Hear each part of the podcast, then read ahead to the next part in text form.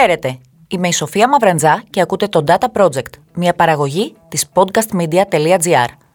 Εντελεχής δημοσιογραφική έρευνα, ρεπορτάζεις βάθος, συνεντεύξεις, ντοκουμέντα βλέπουν για πρώτη φορά το φως της δημοσιότητας από το podcast Data Project με την ενημερωτική σφραγίδα και την εγκυρότητα του CNN Greece.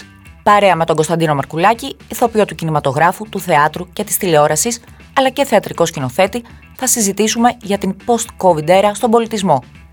Κύριε Μαρκουλάκη, τιμή μας που είστε εδώ μαζί μας. Σας ευχαριστώ πάρα πολύ και χαίρομαι και εγώ να μιλήσουμε για αυτό, το οποίο μας ταλαιπώρησε ειδικά τους ανθρώπους του θεάτρου πάρα πολύ. Θα ήθελα να ξεκινήσουμε με μια γενική ερώτηση σχετικά με το πόσο θεωρείτε πως επηρέασε την τέχνη συνολικά ο κορονοϊός. Δεν μπορώ να μιλήσω για την τέχνη συνολικά, γιατί πρέπει να διαχωρίσω στις παραστατικές τέχνες και στις τέχνες που μπορεί κανείς να απολαύσει από το σπίτι του.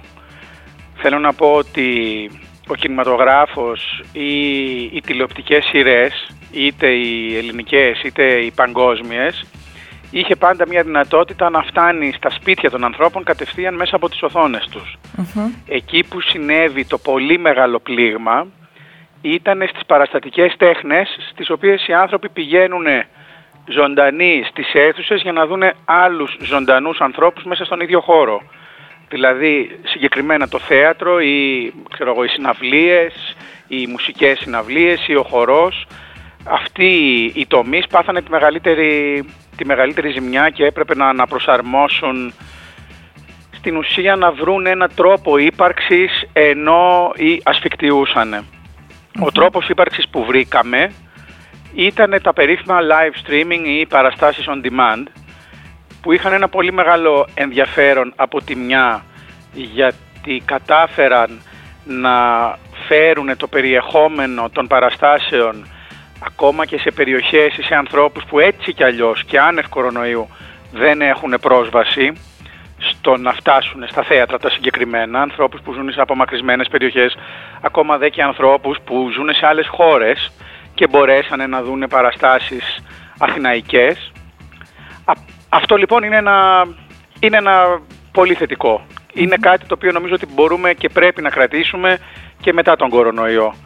Είναι σημαντικό να μπορούμε να δίνουμε πρόσβαση σε ανθρώπους που δεν έχουν τη δυνατότητα για όλους τους λόγους που προανέφερα να δίνουμε πρόσβαση στις παραστάσεις.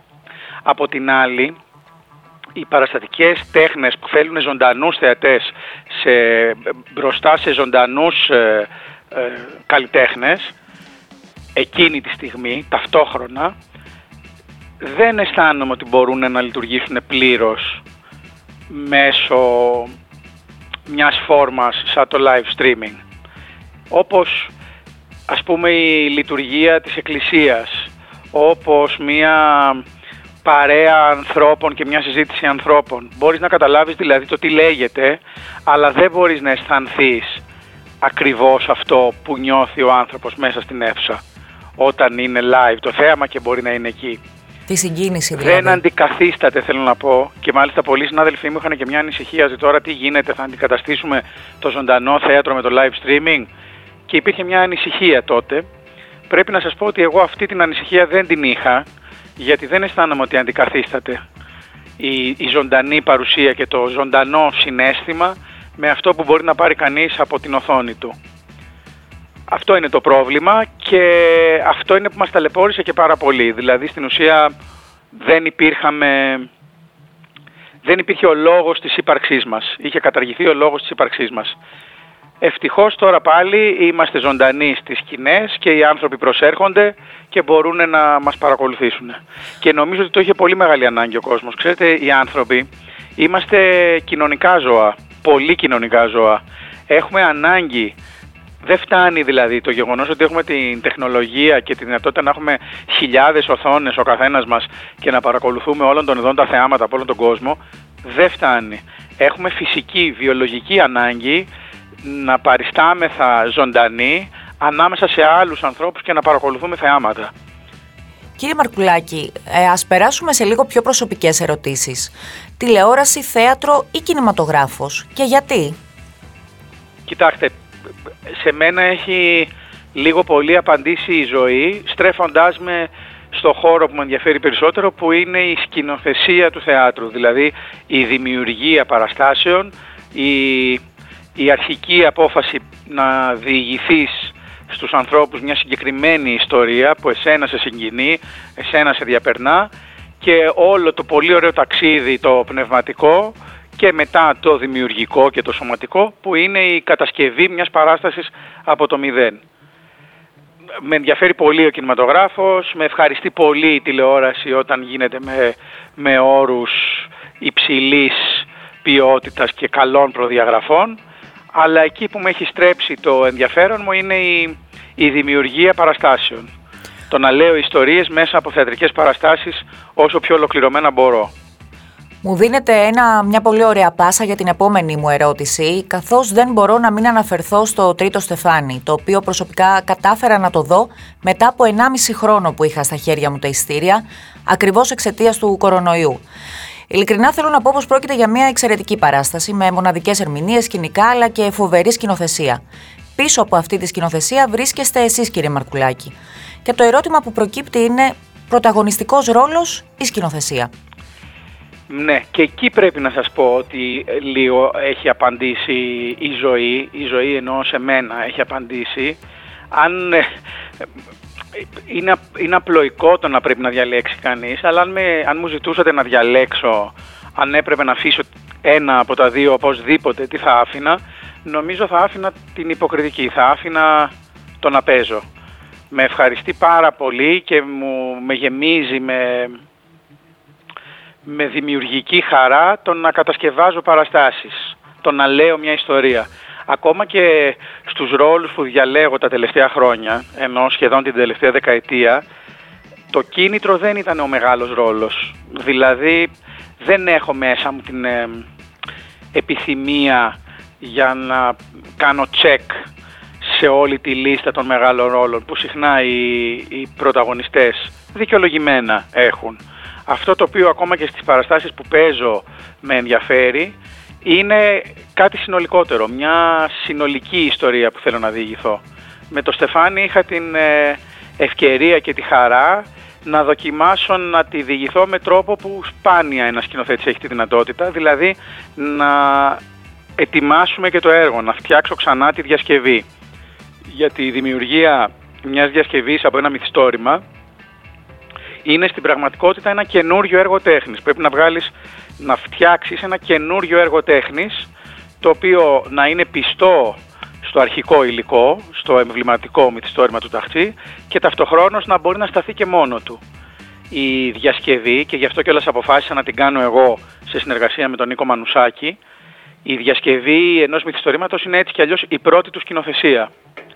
Γιατί εκεί είναι που θα οραματιστείς τον τρόπο με τον οποίο θα πεις την ιστορία, τι σε ενδιαφέρει περισσότερο από αυτή την ιστορία, ποια εργαλεία θα χρησιμοποιήσεις για να τη διηγηθείς. Οπότε φτιάχνοντας τη διασκευή, στην ουσία ρίχνεις τα θεμέλια της σκηνοθεσίας. Στο τρίτο στιφάνι λοιπόν είχα την πολύ μεγάλη χαρά και μάλιστα είχα και την, ας πούμε, και την πρόσθετη δυνατότητα που μου έδωσε η, η απόλυτη ανεργία της, ε, της πανδημίας να, να μπορέσω να εργάζομαι πάνω σε αυτό. Μου έδωσε αυτή την πολύ μεγάλη Λοιπόν, ε, αν μου λέγατε λοιπόν να διαλέξω θα σας έλεγα ότι σίγουρα το να φτιάχνω παραστάσεις δεν θα ήθελα με τίποτα να το, να το αφήσω. Βγαίνοντας λίγο από τα όρια της ε, Ελλάδας, κύριε Μαρκουλάκη, θεωρείτε πως στη χώρα μας υπάρχει το υπόβαθρο για διεθνείς παραγωγές; Κοιτάξτε, από ό,τι διαπιστώνω, έχει αρχίσει να, να ανεβαίνει πολύ το θέμα διεθνής παραγωγές στην Ελλάδα. Νομίζω ότι έχει βοηθήσει πολύ η νομοθεσία η καινούρια. Νομίζω ότι υπάρχουν δηλαδή πλέον πολλά κίνητρα κατάλληλα για διεθνείς παραγωγές. Κάποιος μου έλεγε άνθρωπος, εγώ δεν είμαι με τον κινηματογράφο πάρα πολύ δεν είμαι πάρα πολύ μέσα, ας πούμε, σαν ένας, όπως ένας παραγωγός κινηματογράφου, αλλά κάποιος άνθρωπος του κινηματογράφου μου έλεγε ότι πλέον τα κίνητρα που έχει η Ελλάδα συνολικά είναι ίσως καλύτερα από κίνητρα που έχουν πολλές χώρες οι οποίες είχαν καταφέρει να τραβάνε ε, διεθνείς παραγωγές. Λοιπόν, ως προς το να έρχονται διεθνείς παραγωγές και να κάνουν γυρίσματα, δηλαδή να εκμεταλλεύονται το φυσικό τοπίο, να εκμεταλλεύονται ε, τους χώρους, να εκμεταλλεύονται τα κίνητρα και την ομορφιά που δίνει η Ελλάδα αλλά και τα οικονομικά κίνητρα, αυτό νομίζω ότι έχει αρχίσει και θα μεγαλώνει και θα μεγαλώνει. Το στίχημα είναι πώς θα μπορέσουν οι Έλληνες δημιουργοί από όλων των ειδών, σκηνοθέτες, σεναριογράφοι, παραγωγοί, ηθοποιοί, οι Έλληνες συντελεστές πώς θα μπορέσουν με ελληνικά προϊόντα να καταφέρουν να βγουν προς τα έξω, προς το εξωτερικό. Αυτό είναι κάτι που ακόμα δεν έχουμε καταφέρει, αλλά σιγά σιγά πιστεύω πως θα γίνεται. Κλείνοντας, θα ήθελα να σας ρωτήσω ποια θεωρείτε πως είναι η κατάσταση στον πολιτισμό σήμερα. Πιστεύετε πως ο πολιτισμός στην Ελλάδα σήμερα περνάει κρίση; Ε, και τι θα αλλάζατε; Καλά, αυτό είναι μια ερώτηση η οποία θέλει όχι ένα άλλο podcast, θέλει άλλα πέντε podcast. Έτσι κι αλλιώς πάντα έχουμε την αίσθηση ότι στην Ελλάδα όλα περνούν κρίση και πράγματι συχνά τα πράγματα στην Ελλάδα περνούν κρίση. Ερχόμαστε από μια πολύ επιβαρημένη εποχή και εγώ είμαι καλύτερος και ειδικότερος να σας μιλήσω για τα δικά μου περισσοτερο Λοιπόν, αυτό που γενικά μπορώ να πω για να μην εξειδικεύσω είναι ότι πάντα και διαχρονικά οι, όλες οι κυβερνήσεις εκ των πραγμάτων έχουν ε, τα μάτια τους λιγότερο στραμμένα στις παραστατικές τέχνες από ότι ίσως θα μπορούσαν να τα έχουν. Αλλά αυτό ξέρετε συμβαίνει γιατί συνολικά η κοινωνία έχει τα μάτια της στραμμένα λιγότερο στις παραστατικές τέχνες από ότι θα μπορούσαν να τα, να τα έχει. Παρατηρούσα Φερρυπίν ότι την περίοδο της ε, καραντίνας όταν ανακοινώνονταν όλα τα μέτρα όλων των ειδών ή οι διευκολύνσεις ή, ή τα πιο δύσκολα μέτρα οι δημοσιογράφοι πάντα είχαν την τάση να μιλήσουν για τους χώρους εστίασης που το καταλαβαίνω. Η εστίαση είναι πάρα πάρα πολύ σημαντικό κομμάτι στην οικονομία της χώρας και είναι και πάρα πολύ σημαντικό κομμάτι στην κοινωνία μας. Έτσι. Θα μιλούσαν λοιπόν για την εστίαση, θα μιλούσαν για τους χώρους διασκέδασης, εννοώντας δηλαδή τα μαγαζιά τα νυχτερινά, σπάνια, σπανιότατα θα προέκυπτε σε κάποιον να ρωτήσει για τα θέατρα και για τους κινηματογράφους. Δηλαδή δεν υπήρχαν και στις ερωτήσεις ή στα σχόλια των δημοσιογράφων. Σαν να μην υπήρχε δηλαδή το θέατρο ως χώρος κοινωνικής συνάθρησης και σημαντικός χώρος για την κοινωνία μας δίπλα στους χώρους εστίασης και στους χώρους διασκέδασης. Και αυτό ξέρετε μου έκανε εντύπωση. Οπότε θέλω να πω ότι το ότι οι κυβερνήσεις πολλές φορές ε, δυσκολεύονται να στρέψουν τα μάτια τους προς τον πολιτισμό με ουσιαστικότερο τρόπο, ίσως οφείλεται και από... Ίσως οφείλεται και στον τρόπο με τον οποίο όλοι μας τον αντιλαμβανόμαστε.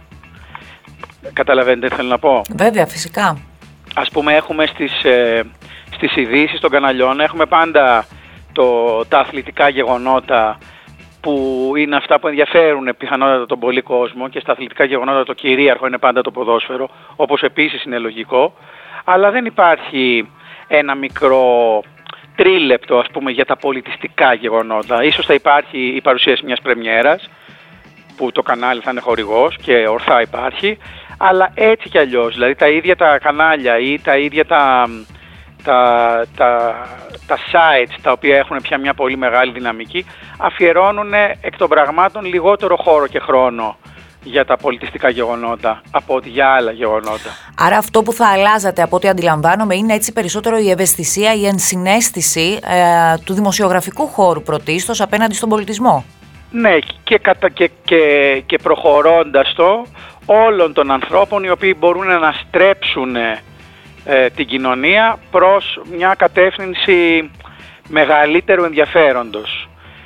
Γιατί θα μου πείτε, ξέρετε, αν είναι αν ήμουν, ξέρω εγώ, διευθυντής εφημερίδας ή διευθυντής σύνταξης ε, των ειδήσεων ή ενός site, θα είχα την απάντηση, η οποία είναι απολύτως θεμητή, ότι ξέρεις αυτά δεν ενδιαφέρουν πολύ τον κόσμο. Και πιθανόν αυτή θα ήταν η τοποθέτηση οποιοδήποτε ανθρώπου σε μια θέση ευθύνης. ότι αυτά δεν ενδιαφέρουν πολύ τον κόσμο, άρα εμείς ασχολούμαστε με αυτά που ενδιαφέρουν πολύ τον κόσμο. Εγώ λοιπόν έχω να σας πω το εξής. Σαν γενική αρχή το λέω, ότι αυτό, αυτό ισχύει, αλλά παρόλα αυτά πολύ συχνά, αν επιμείνουμε και αν ξέρουμε εμείς τι είναι σημαντικό και, και τι μπορούμε να δώσουμε στον κόσμο, εγώ ειλικρινά πιστεύω ότι ο κόσμος πολύ συχνά δεν ξέρει ότι μπορεί να θέλει κάτι. Αν του το προσφέρουμε, μπορεί να το αναζητήσει και μπορεί να το θελήσει και μπορεί να το αγαπήσει. Αν εμείς δεν του το προσφέρουμε επειδή αισθανόμαστε ίσως δικαίως ότι ο κόσμος δεν το, δεν το θέλει, ο κόσμος δεν θα το ζητήσει ποτέ. Οπότε μπαίνουμε σε ένα μικρό φαύλο κύκλο όπου εμείς δεν το προσφέρουμε γιατί ο κόσμος θεωρούμε πως δεν το θέλει, ο κόσμος δεν το αναζητά γιατί δεν πολύ υπάρχει και δεν πολύ εμφανίζεται και μπαίνουμε σε ένα φαύλο κύκλο προς τα κάτω. Άρα να γίνει πιο σαφής η επιλογή. Σας το λέω από μια, σας το λέω από μια δική μου προσωπική πείρα ότι συχνά τα έργα που έκανα στο Θέατρο Αθηνών στις ε, θεατρικές επιχειρήσεις Παυλάκη ήταν έργα τα οποία μου λέγανε οι φίλοι μου ότι αυτό μην το ανεβάσεις γιατί αυτό δεν θα το θέλει ο κόσμος αποκλείεται να πετύχει. Ο Ποπουλένιο, ας πούμε, που ήταν το πρώτο έργο που σκηνοθέτησα. Εξαιρετική παράσταση. Ναι, και ήταν μια προσωπική επιλογή, ένα περίεργο, πολύ ιδιαίτερο έργο, κατ' εμέ ένα αριστούργημα. Λοιπόν, οι φίλοι μου, ακόμα και ο ίδιος ο παραγωγός, μου λέγανε μην το κάνεις αυτό. Δεν, το, δεν θα το θέλει ο κόσμος αυτό το έργο στο κέντρο. Και εγώ είχα μια πίστη ότι αυτό το έργο θα το θέλει ο κόσμος και ότι δεν πρέπει να πηγαίνουμε με κριτήριο στις παραστάσεις μας τι θέλει ο κόσμος, γιατί ο κόσμος συχνά δεν έχει την ευκαιρία να το δει. Αν το δει μπορεί και να το θέλει. Αν δεν, το, αν δεν, το, αν δεν το δείξεις, εντάξει, δεν, θα του δώσει τη δυνατότητα να σου απαντήσει αν το θέλει ή δεν το θέλει. Ήταν ένα βαρύ έργο βέβαια, έτσι. Ίσως ο κόσμος Ήτανε, πίστευε ότι θα είχε μια προτίμηση σε κάτι πιο ελαφρύ. Ήταν και ευαίσθητο, ήταν και σκληρό, ήταν πολλά άλλα πράγματα. Το ίδιο πρέπει να σας πω ότι συνέβη και με το Θεό της Φαγής, που σε παλαιότερη εκδοχή του δεν είχε πετύχει δεν είχε πετύχει εμπορικά και το ίδιο συνέβη και με το Φάρο που ήταν ένα έργο το οποίο πολλοί κόσμος δεν μπορούσε να καταλάβει ενώ πολλοί κόσμος από τους δικούς μου δεν μπορούσε να καταλάβει την επιλογή. Θα, θα προτιμούσε ας πούμε για μένα να κάνω κάτι πιο εύπεπτο, πιο στρογγυλό. Λοιπόν, ε, η δική μου απάντηση ήταν αυτή, ότι αφήστε να δίνουμε στον κόσμο αυτό το οποίο πιστεύουμε ότι έχει μια αξία και ας αποφασίσει μετά ο κόσμος αν θα το θέλει ή δεν το θέλει. Και τελικά απεδείχθη σε μένα δια του, δια του αποτελέσματος απεδείχθη ότι ο κόσμος το ήθελε. Τα ήθελε αυτά τα πράγματα. Δεν είναι ας πούμε υποχρεωτικό. Έμαθα εγώ και νομίζω το μάθαμε όλοι που δουλεύουμε ας πούμε στο ας πούμε εμπορικό θέατρο της Αθήνας, στο κέντρο της Αθήνας. Έτσι, ήταν ένα παράδειγμα για όλους μας αυτά τα χρόνια και πρώτα απ' όλα για μένα ότι δεν είναι απαραίτητο ότι πρέπει κανείς να είναι εύπεπτος και στρογγυλός για να μπορεί να έχει επιτυχία στο κέντρο της Αθήνας. Ξέρετε, το έλεγε ο Steve Jobs για τα τεχνολογικά προϊόντα, ότι μην, μην μπαίνετε στη, στο λάθος του να κάνουμε αυτό που θέλει ο κόσμος, γιατί πολύ συχνά ο κόσμος δεν ξέρει τι θέλει, δεν το έχει δει αυτό που φτιάχνεις. Εσύ μπορεί να του φέρεις κάτι που να μην μπορούσε να φανταστεί ότι μπορεί να το έχει και ειδικά στα τεχνολογικά προϊόντα και στο jobs, αυτό απεδείχθη περίτρανα. Με έναν τρόπο ισχύει αυτό και σε εμάς. Κύριε Μαρκουλάκη, σας ευχαριστώ πάρα πολύ για αυτή τη συζήτηση. Εγώ σας ευχαριστώ. Ελπίζω να μην μακρηγόρησα και να ήμουν αρκετά καθαρός σε αυτά που ήθελα να σας πω. Absolutely. Ωραία. Ωραία. Κάπου εδώ φτάσαμε στο τέλος μας. Αυτό ήταν το Data Project, μια παραγωγή της podcastmedia.gr. Θα τα ακούσεις όλα.